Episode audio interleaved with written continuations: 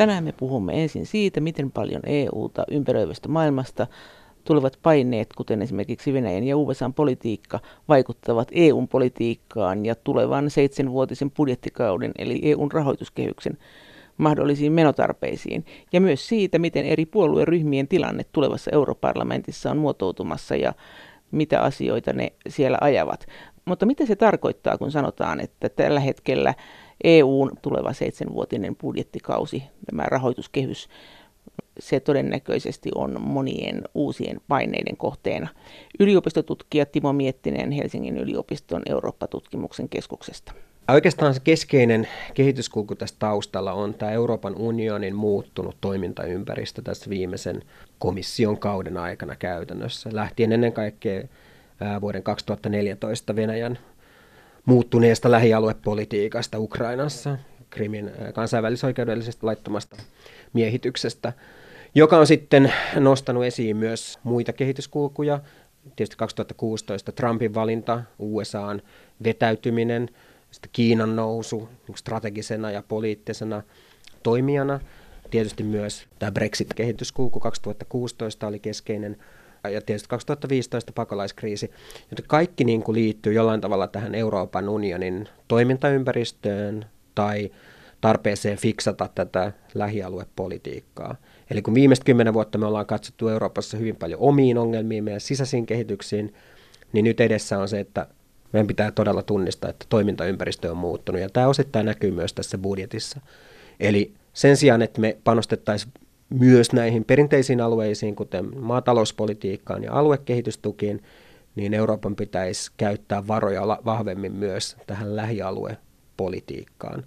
Ennen kaikkea mm, varmaan tässä niin kuin tämä Pohjois-Afrikan tilanne on ehkä näistä sellainen akuutein, mihin selkeästi Euroopan unioni tarvii lisää resursseja muuttoliikkeiden hallinta ja näin edelleen. Mutta eikö nämä ole niin isoja asioita kuitenkin, että ei näihin budjetin rahat riitä millään lailla, eikä juuri alkuunkaan. Että kannattaako näihin edes sotkea budjettia, että eikö nämä tämmöisiä asioita, että näistä, näiden hoitamisesta voitaisiin sopia enemmänkin niin maiden kesken, puolustus, kauppapolitiikka menee tietysti parlamentinkin kautta erityisestikin, mutta eihän budjetti näitä ratkaise. Ei tietenkään ratkaise kaikkia ongelmia ja varmasti siinä tarvitaan myös jäsenvaltioiden lisätukea.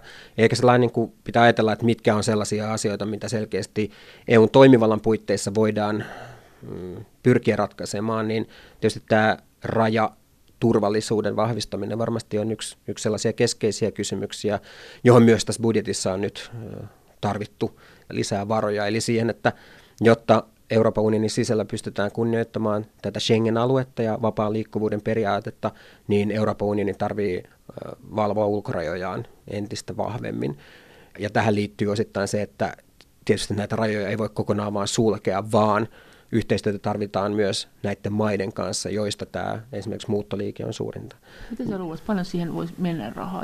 160 miljardia on tämä koko EU-budjetti, siitä on 80 prosenttia on mennyt maatalous- ja rakennepolitiikkaan, eikö se näin ole? Joo, suurin piirtein nyt se on vähän, vähän tippumassa näissä uusissa esityksissä, että rakennepolitiikkaan menee käsittääkseni näissä suunnitelmissa noin 40 prosenttia ja maataloustukeen noin 30 prosenttia. Ja sitten tähän tietysti EUn oman hallintoon menee aika paljon varoja myöskin, mutta noin kymmenisen prosenttia on varmaan sitten luvassa tähän erilaiseen lähialueyhteistyöhön. Se ei ole kyllä hirveän paljon. Joo, kyllä tietysti rajavalvontaan on tulossa jonkin verran lisäresursseja ainakin näiden suunnitelmien mukaan. Eli tätä Frontexia, eli Euroopan rajavalvontaviranomaista, niin sille ollaan suunnittelemassa kyllä lisäresursseja. Mutta totta kai nämä niin kuin suuremmat kysymykset, jotka liittyy esimerkiksi EU-Turkkisopimukseen tai laajemmin muuttoliikkeiden hallintaan, niin ne ei ole tietysti pelkästään kysymyksiä, jotka voidaan vain rahalla ratkaista, vaan että siinä täytyy tehdä myös poliittisia arvovalintoja sen kanssa, että minkä maiden kanssa halutaan tätä yhteistyötä tehdä.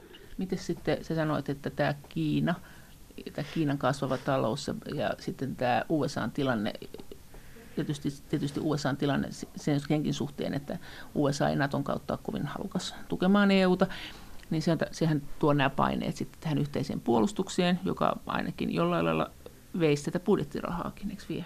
Joo, kyllä tämä nyt ensimmäinen, ensimmäistä kertaa tätä EU budjetista on, on käytetty rahaa nimenomaan tähän yhteisen puolustuksen edistämiseen, mutta siinä tietysti tämä maiden rahoitus on vielä ollut tällä hetkellä aika vahvasti mukana tämän puolustusrahaston ja pysyvän rakenteellisen yhteistyön kautta.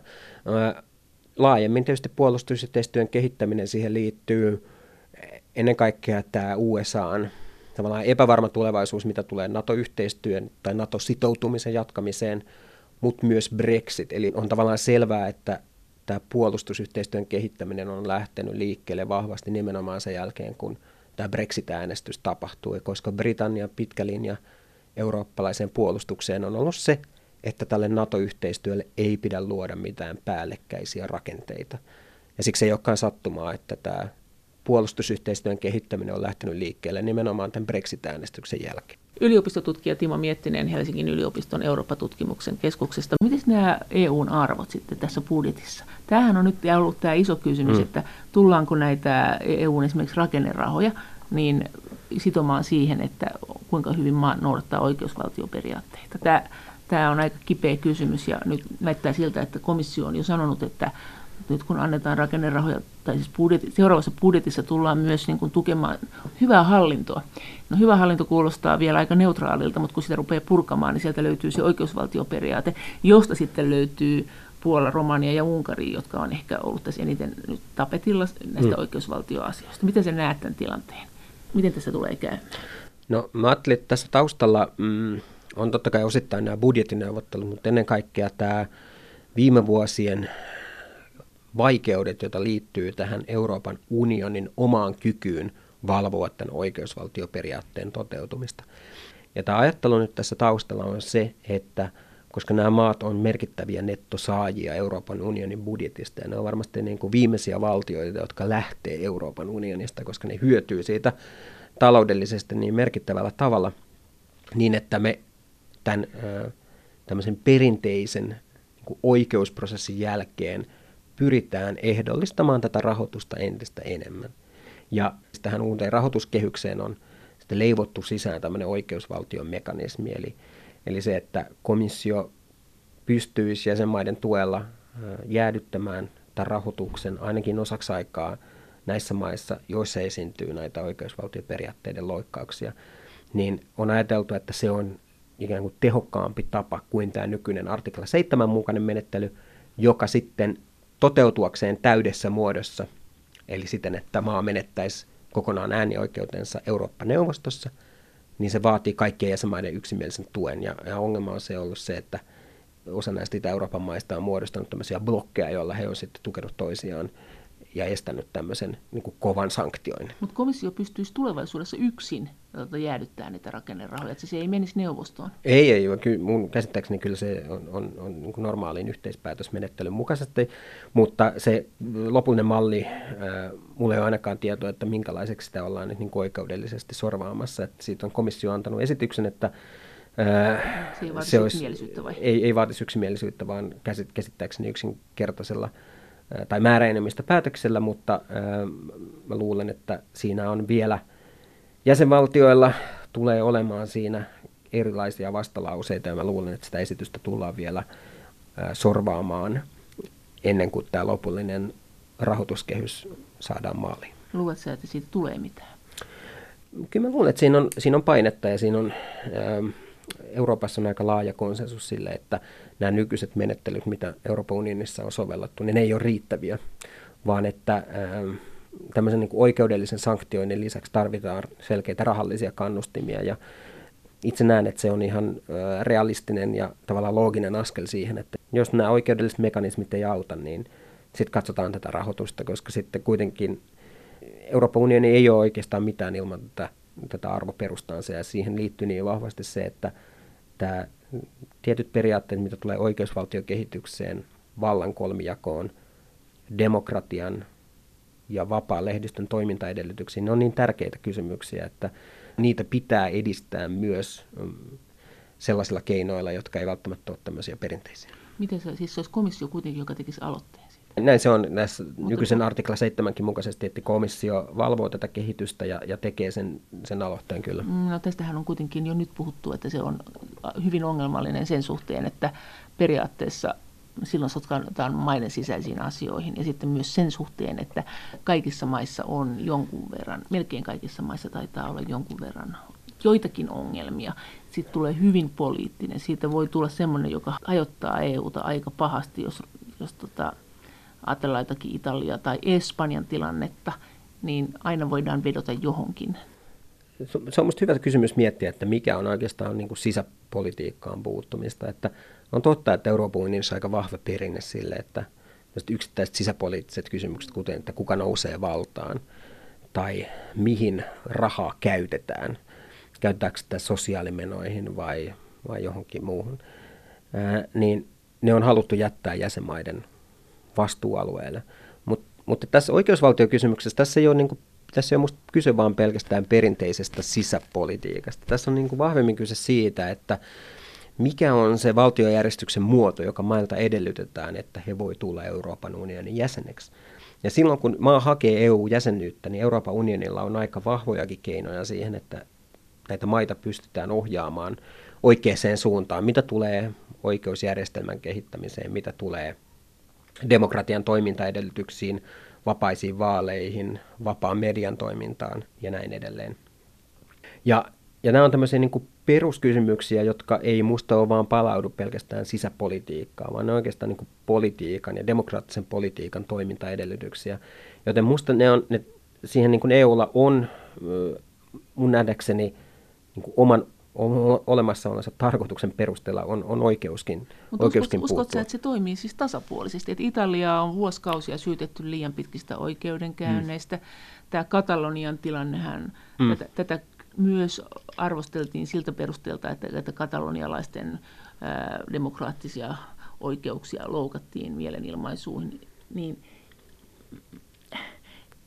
että millainen sotku tästä tulee? Tuleeko tästä semmoinen, että luuletko, että tästä voi tulla semmoinen, että komissio vuosittain käy läpi eri maiden oikeusvaltioperiaateloukkaukset ja sitten ne saa niin sakkoja sen mukaan tai niitä rakennerahoja viedään sen mukaan, että kuinka suureksi nämä loukkaukset pisteytetään ja sitten ne alistetaan neuvoston äänestyksiin. Sehän olisi se loogisin.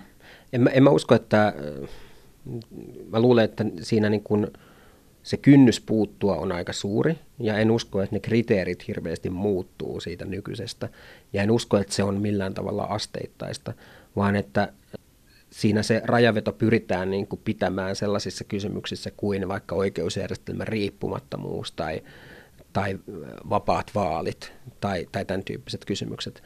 Mutta sitten esimerkiksi... Tilanne esimerkiksi?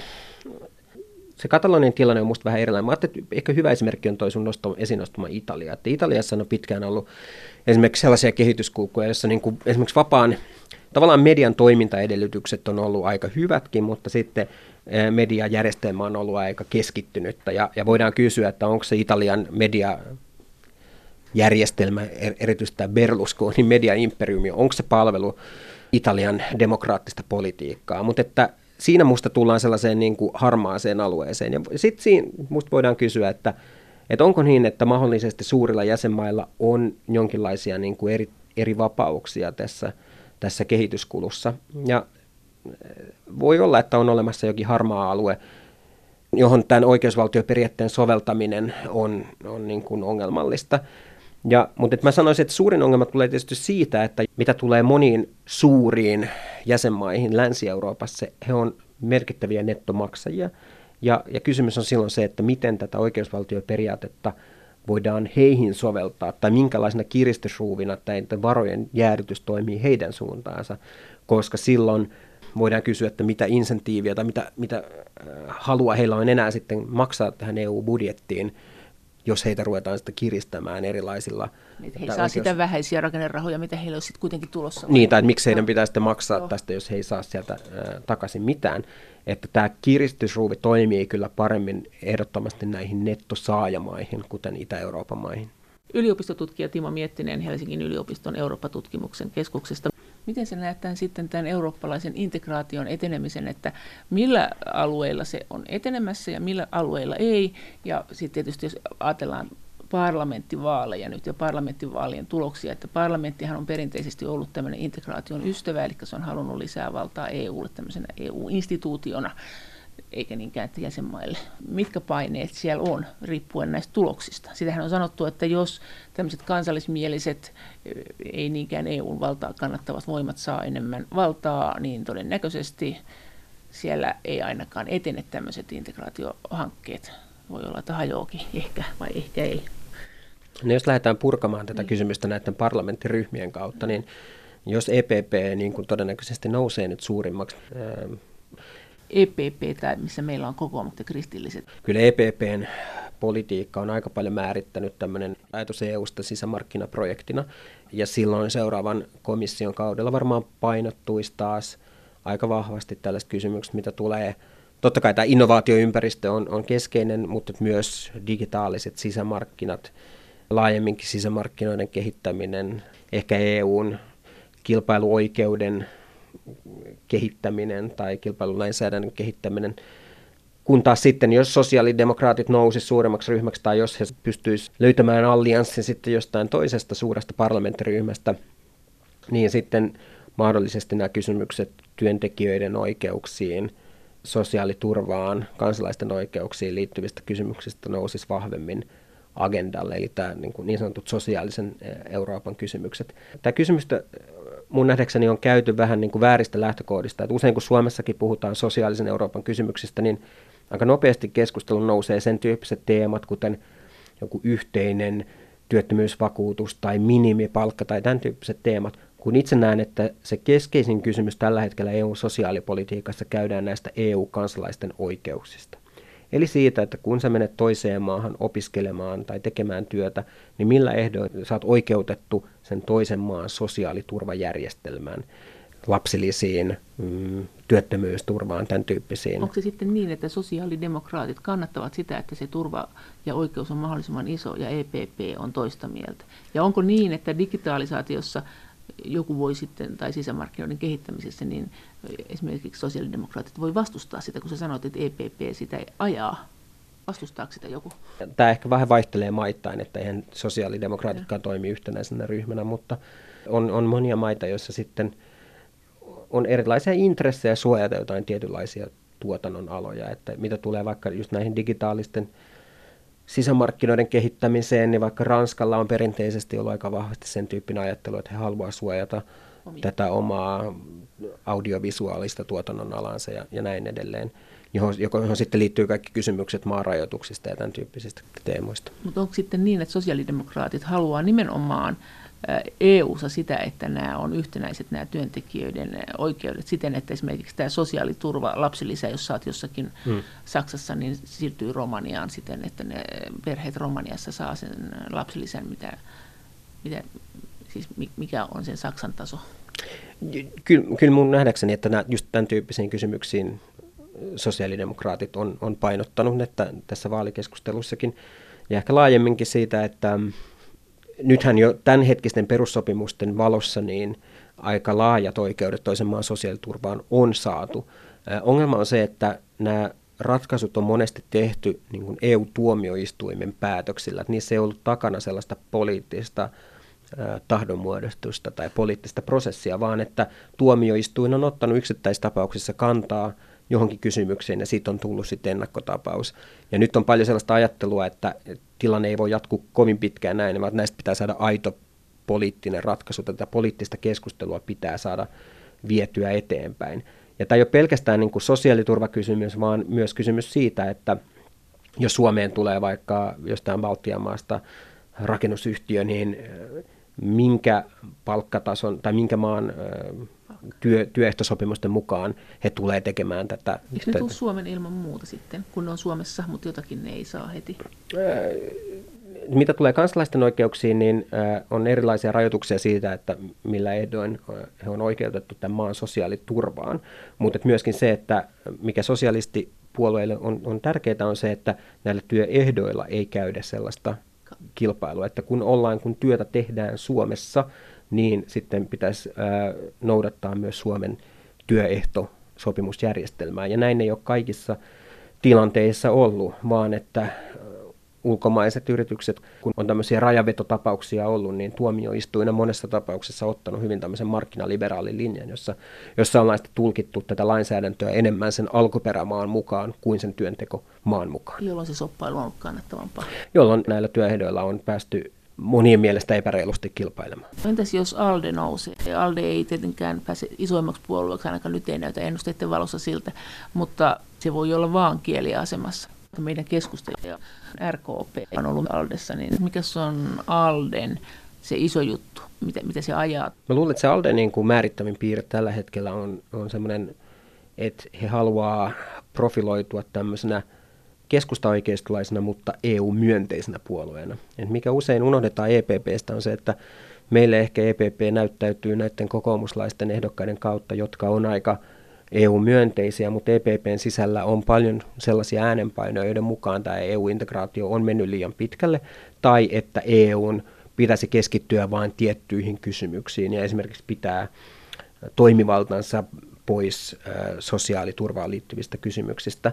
Et Aldessa on jonkin verran enemmän tämmöistä mm, kokonaisvaltaisempaa ajattelua siitä, että tätä EUta pitäisi kehittää enemmän vahvempaan federalistiseen suuntaan, jossa sitten komissiolla ja parlamentilla olisi myös enemmän toimivaltaa eri politiikka-alueilla. Eli sillä, se, kun puhutaan siitä, että mitä federalismin aluetta mikäkin niin puolueryhmä kannattaa tai vastustaa, niin ALDE on sitten tämmöinen, että se kannattaa oikeastaan vähän kaikkea yhdistymistä.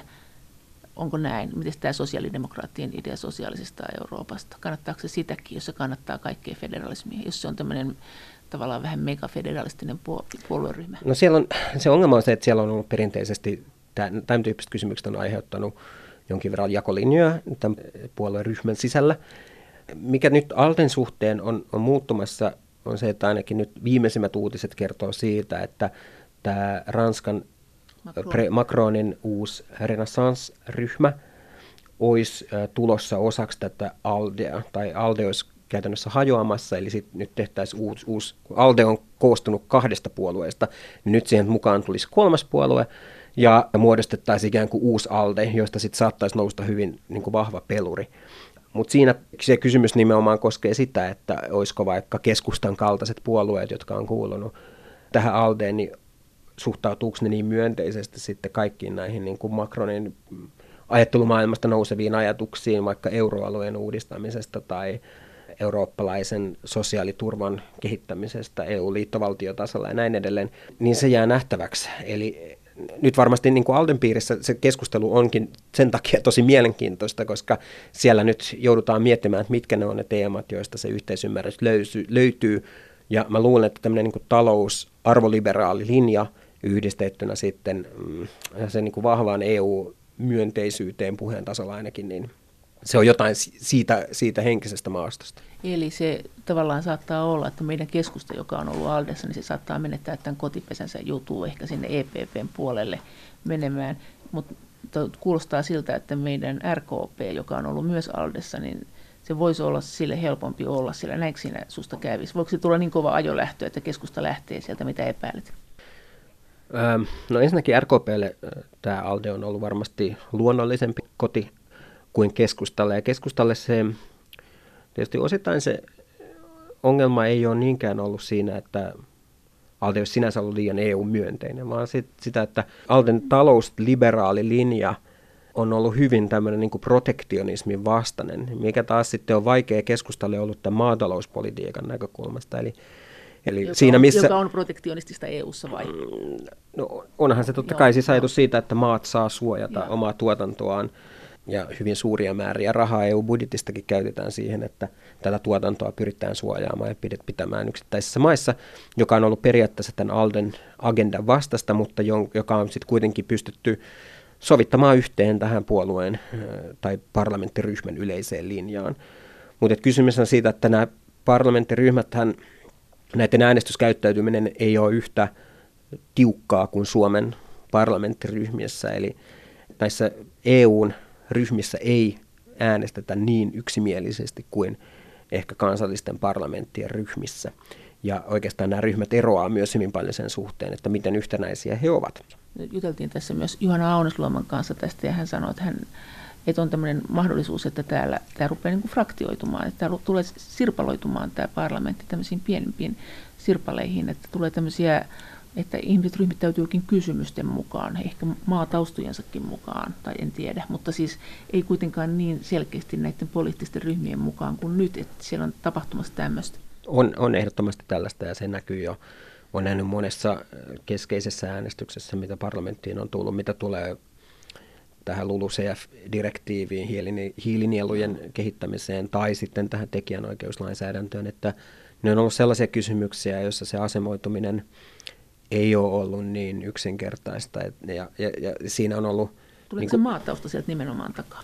Osittain siinä, mutta se on osittain myös sit, niin kuin monissa kysymyksissä vähän niin kuin sukupolvikysymys ja se, että miten suurena mahdollisuutena e, esimerkiksi kun digimarkkinoiden kehittäminen nähdään EUn kannalta ja että mikä on se toimiva poliittinen strategia sen, sen suhteen, että toiset taas ajattelee, että esimerkiksi tätä digitaloutta pitää säädellä vahvemmin, että nämä eurooppalaiset toimijat pystyy toimimaan paremmin näitä yhdysvaltalaisia supertoimijoita vastaan, pitää tarkemmin puuttua siihen ehtoihin, jolla dataa kerätään ja säädellään ja näin edelleen. Kun taas sitten toista ajattelee, että ainoa tapa, jolla Eurooppa voi syntyä tällaisia digijättejä on se, että tätä sääntelytasoa pudotetaan merkittävästi. Eli vaikka poliittinen tavoite on sinänsä sama, niin se tulkinta siitä, että mikä on ne, mitkä on ne askeleet tai keinot, joiden kautta niihin tavoitteisiin päästään, ne eroaa aika merkittävästi. Ja sen takia monissa kysymyksissä eri parlamenttiryhmien kantoja on ollut han- tosi hankala ennakoida. Yliopistotutkija Timo Miettinen Helsingin yliopiston Eurooppa-tutkimuksen keskuksesta. Miten Macron? Miten Macron, joka on ollut tämmöinen iso tekijä ja nyt sitten ehkä muokkaa sitä Alden niin kuin poliittista agendaa, niin miten se on sitten heijastunut EPP ja ehkä myös sosiaalidemokraatteihin tai muihin puolueisiin? Voisi kuvitella, että EPP tässä nyt on kans jollain lailla tämä, missä meillä on kokoomukset ja kristilliset, niin ne on kovan paikan edessä, että Merkel on todennäköisesti lähtemässä, Saksa on silloin siirtymässä ehkä enemmän oikealle, näin on ainakin ajateltu, ja, ja sitten, sitten EPP on tämän Orbanin Fidesz-puolueen kanssa, joka kuuluu EPP, niin sen kanssa ollut ongelmissa, että, että pitäisikö se nyt heittää ulos, tai miten sitä Fideszin toimintaa pitäisi rajata. Jos, jos Fidesz lähtee sieltä, mikä on tietysti mahdollista, jos, jos niin koville ottaa, niin silloinhan sieltä lähtee 20 ihmistä pois sieltä EPPstä nyt nykytietojen mukaan suunnilleen, joka alkaa olla EPPlle jo ongelma, koska sitten sieltä rupeaa jo sosiaalidemokraatit kolkuttelemaan takaa, että se saattaa menettää sen isoimman puolueensa paikan. Niin, tässä on, tässä on oikeastaan monta kysymystä. Ensimmäinen liittyy siihen, että mikä on tämä EPPn asema tai tulevaisuus suurimpana puolueena tämän Fidesz-kysymyksen jälkeen. Ja tähän erityisesti vaikuttaa myös tämä Brexit-äänestyksen kohtalo, koska Britannian konservatiivipuoluehan ei kuulu EPP, vaan nykyiseen ECR-ryhmään, kun taas sitten Britannian Labour työväenpuolue kuuluu tähän sosialistiryhmään. Ja jos Britannia nyt pysyy EU:ssa jonkin aikaa, niin tämä sosiaalidemokraattien ryhmä on hyvin lähellä itse asiassa tätä EPPn, EPPn tulosta ja on, on muutamia maita, joissa sosiaalidemokraattiset puolueet on saanut viime aikoina hyviä, hyviä tuloksia. Uskon silti, että EPP tulee nousemaan nyt vielä näissä vaaleissa suurimpana ryhmänä, mutta, mutta ei, se ei mitenkään yksinkertaista ole. No mitä tulee Macronin asemaan, niin Macronhan ei tietysti käytä valtaansa Euroopan parlamentin kautta, vaan Ranskan äh, presidenttinä. Ja, ja sitä kautta tavallaan se, jos halutaan ymmärtää, missä se Macronin valta piilee, niin se on niissä niin kuin kahdenvälisissä neuvotteluissa, erityisesti Saksan kanssa, joissa usein Euroopalle haetaan suuntaan. Ne on hyvin keskeisiä sille, että mi- mi- mihin suuntaan euroaluetta halutaan kehittää, mihin suuntaan puolustusyhteistyötä kehitetään, mihin suuntaan maahanmuuttopolitiikkaa kehitetään. Nämä kahdenväliset neuvottelut, niissä haetaan usein sellaista peruslinjaa. Ja sen takia äh, tämä parlamentti ei ole niinkään keskeinen sen Macronin vallankäytön kannalta. Mikä ehkä sitten EPBn kannalta Macronin voitossa on jollain tavalla inspiroiva on se, että ehkä se, että on, on jotain maita, joissa vaalivoittoja pystytään saamaan niin kuin EU-myönteisellä agendalla. Ja tämä on varmasti sellainen kysymys, joka sitten EPPn sisällä saattaa aiheuttaa jonkin verran ristivetoa, että, että on puolueita ja voimia sen EPPn sisällä, jotka haluaisi enemmän ottaa tämmöisen pro-EU-linjan, junkkerilaisuuden perinnön vaalia sitä. Ja sitten on tämä linja, mitä ehkä sitten enemmän tämä nykyinen EPPn kärkiehdokas Manfred Weber edustaa tällä bayerilainen enemmän mm, kansallisvaltioihin, enemmän kansalliseen suvereniteettiin, enemmän ehkä arvokonservatiivisuuteen liittyvä linja, jossa on myös tämmöinen niin kuin aika syvällinen EU-kritiikin ydin. Miten sä oletat, että tämä Ranskan poliittinen tilanne vaikuttaa Ranskan äh, tähän eurovaalitulokseen, että nythän kuitenkin Macronia on haastettu. On sanottu tosin, että Notre Damen palo jollain lailla antoi hänelle semmoista niin kuin katuuskottavuutta, että hän oli sitten jotenkin julkisen mielipiteen mukana samassa menossa. Osin tosin ihmeteltiin, että miksi tähän nyt riitti rahaa tähän korjaukseen, jos ei sosiaalisiin uudistuksiin riitä. Joo, tämä on ihan mielenkiintoinen tämä Ranskan tilanne, että siellähän tämä Front National on menestynyt hyvin europarlamenttivaaleissa nimenomaan tämän Ranskan vaalitavan takia, koska heidän on vaikea ollut saada näitä parlamenttiedustajia kansallisissa vaaleissa tämän vaalitavan myötä, mutta he on saanut edustajia paljon enemmän sitten näissä europarlamenttivaaleissa ja sen takia Front National aika paljon panostaa myös näihin europarlamenttivaaleihin. Mä luulen, että ne Macronin haasteet, ne on enemmän siellä Ranskan sisäpolitiikassa kuin sitten tässä Euroopan parlamentinvaaleissa. Niin se perustuu, että Macronilla on niin paljon valtaa, että onhan Ranska tosin iso maa, mutta että jos ajatellaan prosentuaalisesti kaikista Euroopan maista, niin ei sillä mitään, ei se nyt sitten, jos että siellä on Puolaa ja Italiaa ja Espanjaa, niin onhan siellä muitakin isoja maita. Että minkä takia siis kuka tahansa presidentti, joka osin myös niin kuin harrastaa aika sekavaakin toimintaa, niin se saa aina sen, sen jotenkin sen vallan paikan. Niin, siis tässä on, tässä on varmaan niin kuin ensimmäinen on jotenkin historiallinen selitys, että, että Ranska on perinteisesti ollut sellainen integraation ajuri, ja sen takia Euroopassa seurataan aika tarkkaan sitä, mitä Ranskassa tapahtuu, koska monet semmoisista eteenpäin katsovista aloitteista historiallisessa mielessä on tullut nimenomaan Ranskalta, kuten talous- ja rahaliittoon liittyvät ää, asiat, tietysti koko ajatus hiili- ja teräsyhteisöstä niin, ja, ja näin edelleen.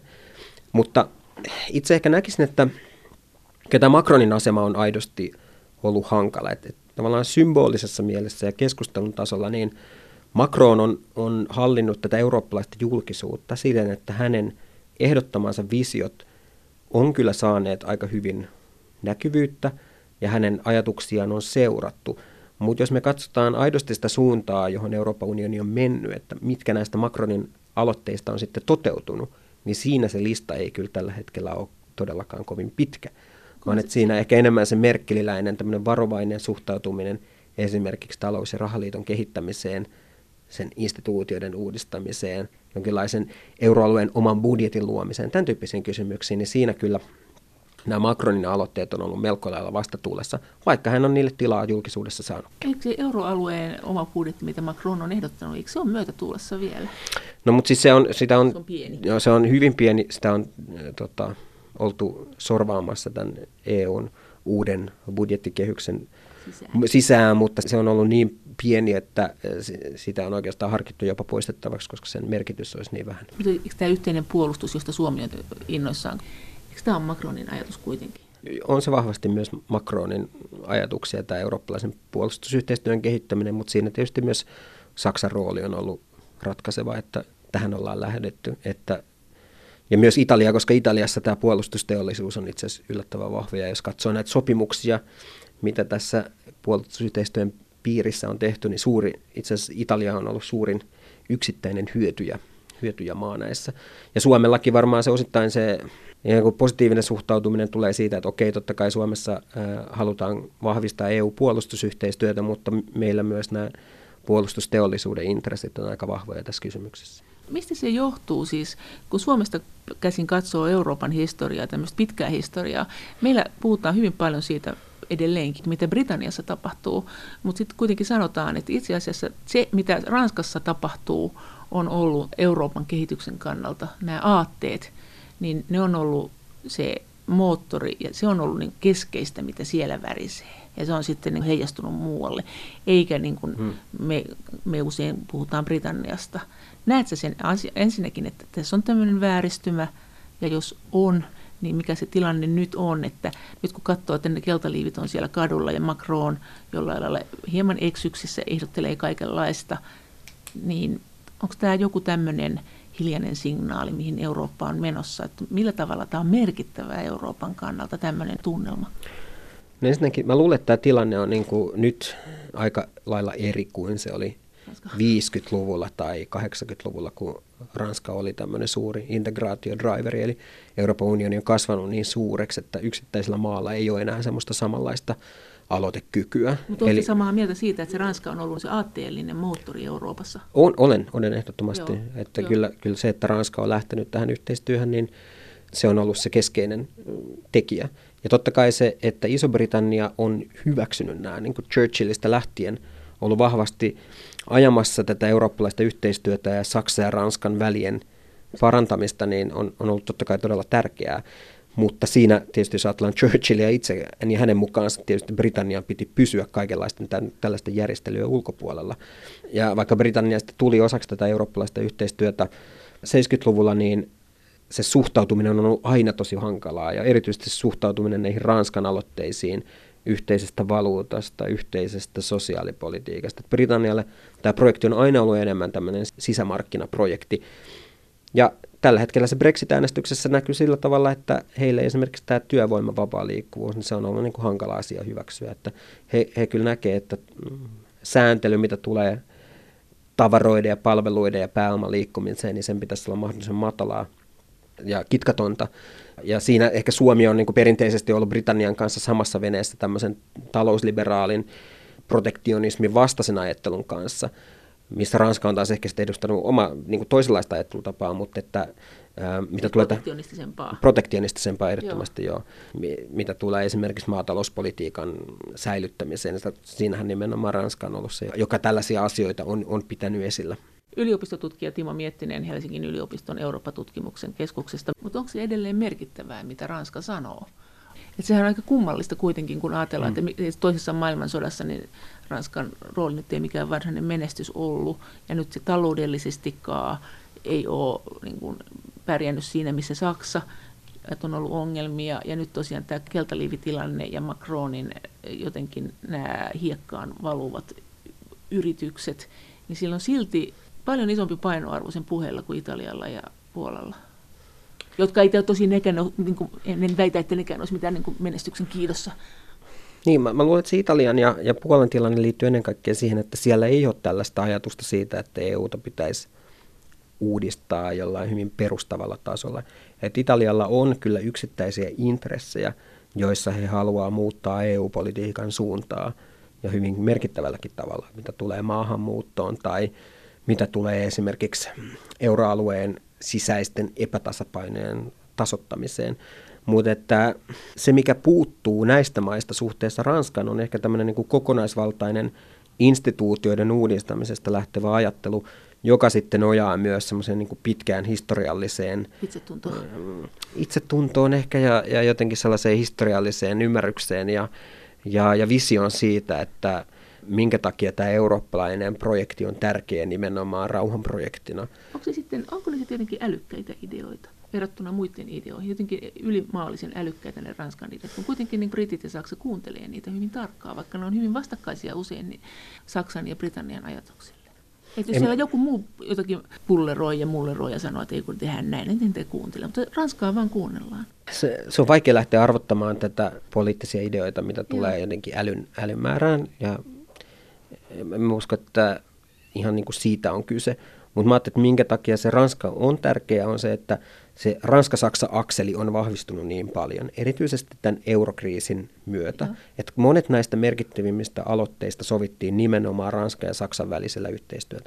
Eli jos sä haluat ymmärtää, mitä Euroopan politiikassa tapahtuu, niin on ennen kaikkea katsottava Ranskan ja Saksan sisäpolitiikkaa.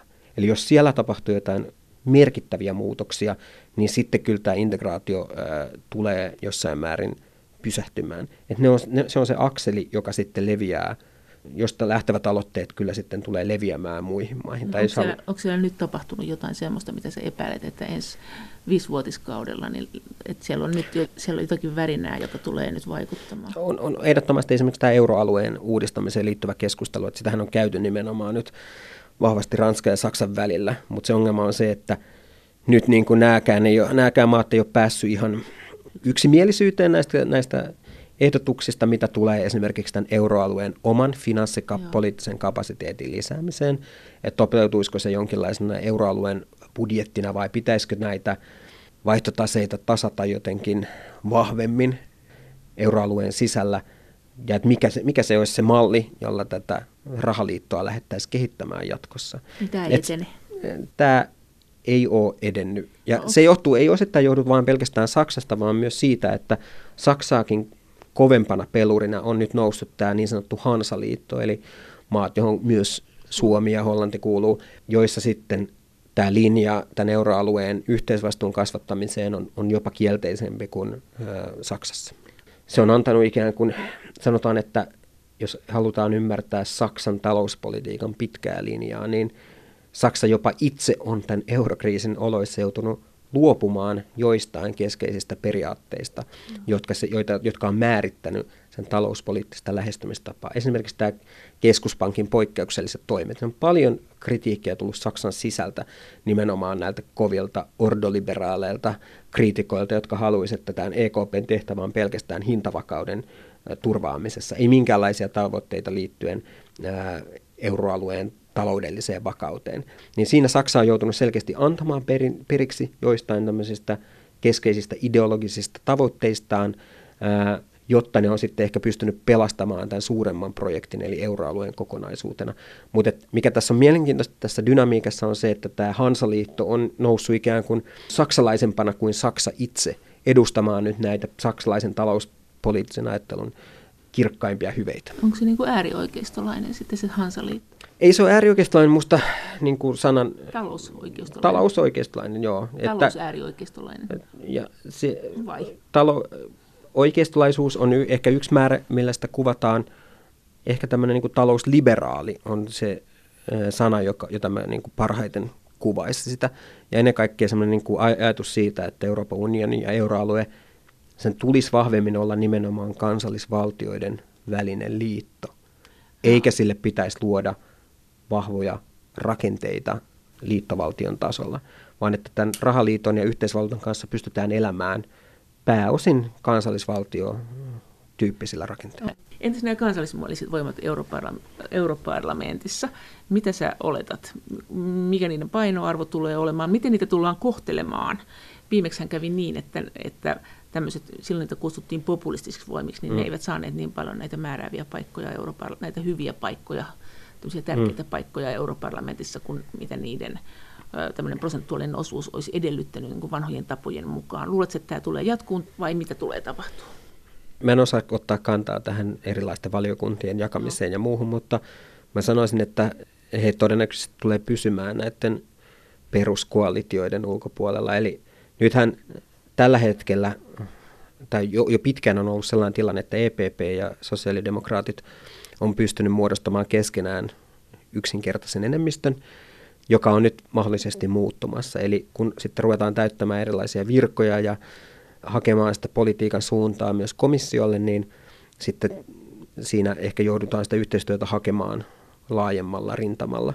Ja mun nähdäkseni on niin, että tämä ryhmä pyrkii sitten keskittymään erityisesti yksittäisiin politiikkalohkoihin, kuten esimerkiksi maahanmuuttoon tai yhteisen maahanmuuttopolitiikan vastustamiseen. Ja ehkä laajemminkin totta kai niin kuin Euroopan unionin kehittämiseen enemmän kansallisvaltiopohjalta.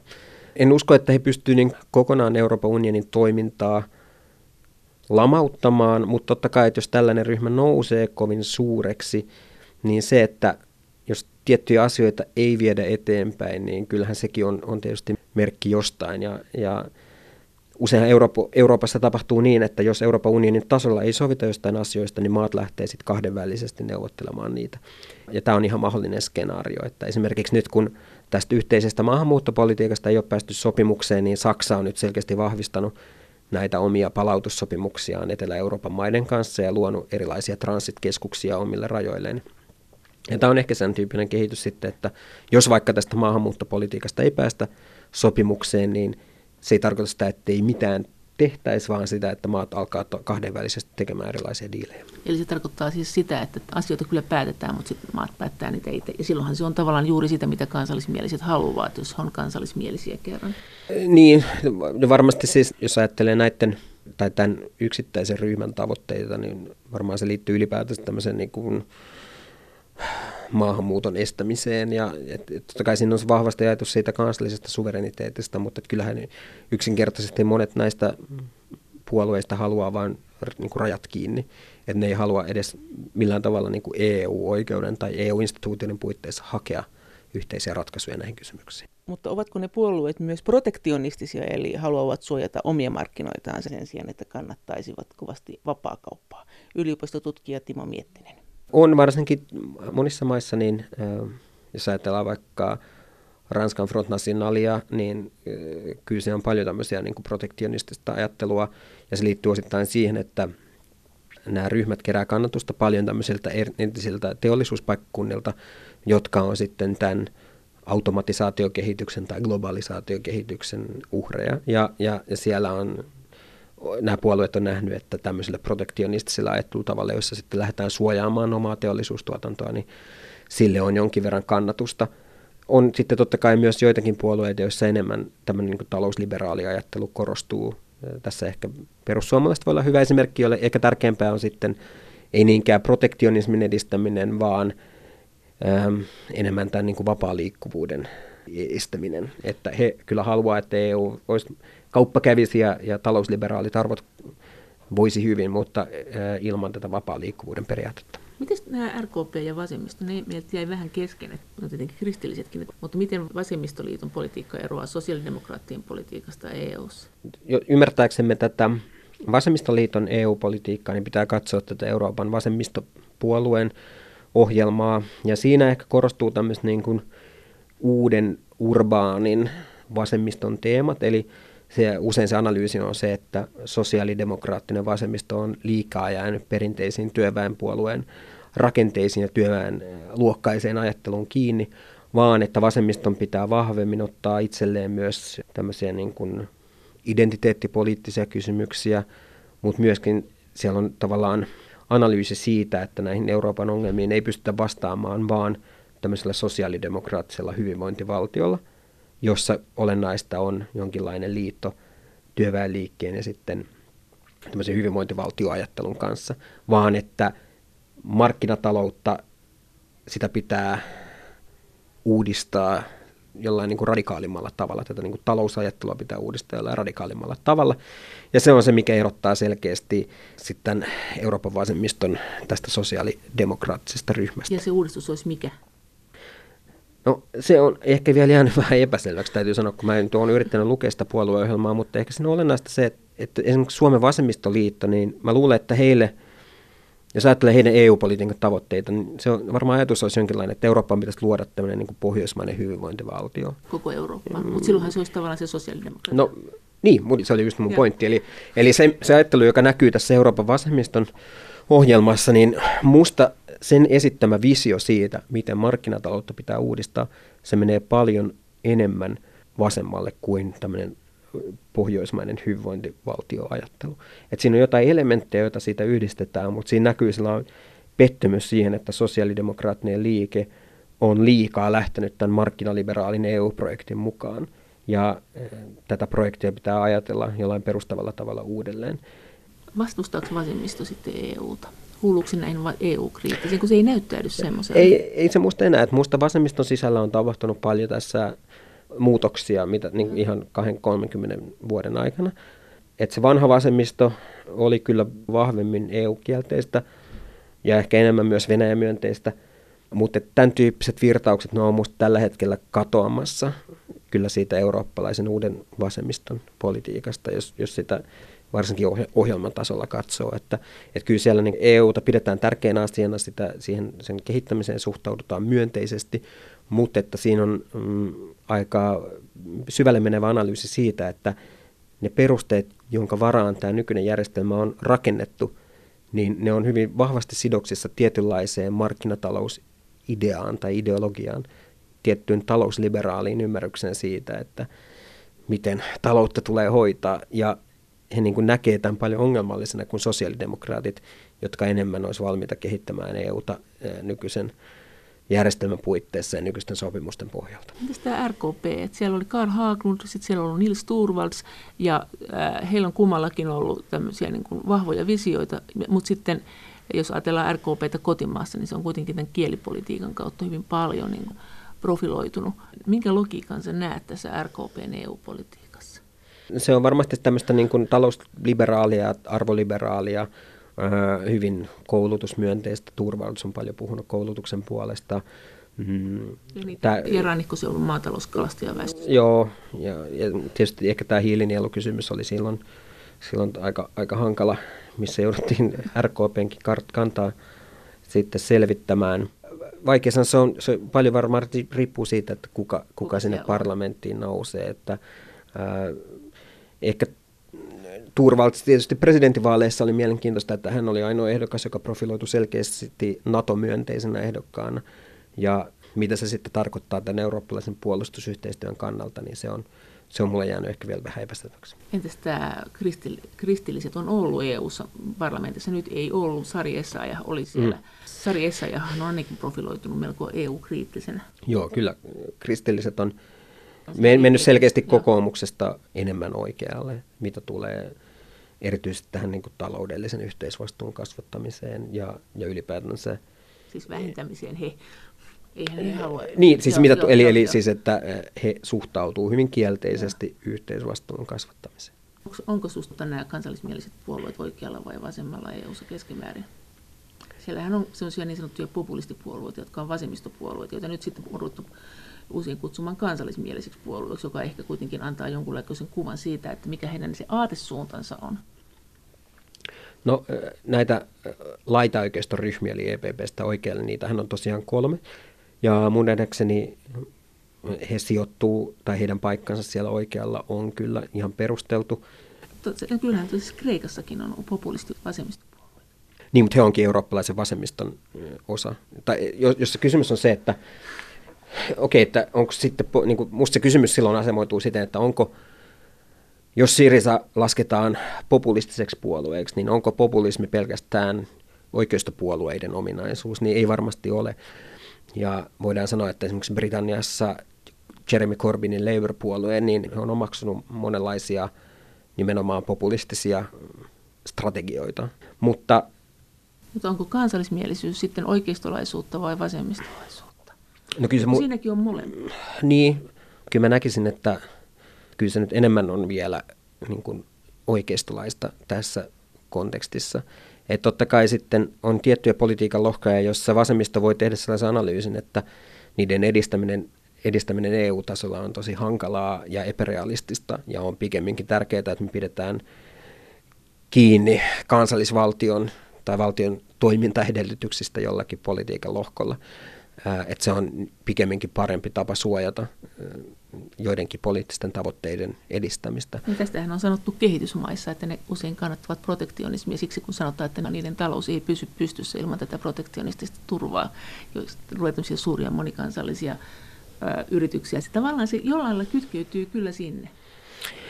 Joo, kyllä, kyllä ja, ja ei sen niin kuin, kyllähän niin kuin vasemmistossa on osittain myös sen tyyppistä ajattelutapaa, että niitä demokraattisia tai demokraattisen politiikan ikään kuin oikeutusmekanismeja, joita meillä on kansallisissa konteksteissa, vapaat vaalit, vapaat median toimintaedellytykset, kansalaisyhteiskunta, että näitä ei ole saatu toistettua Euroopan tasolla.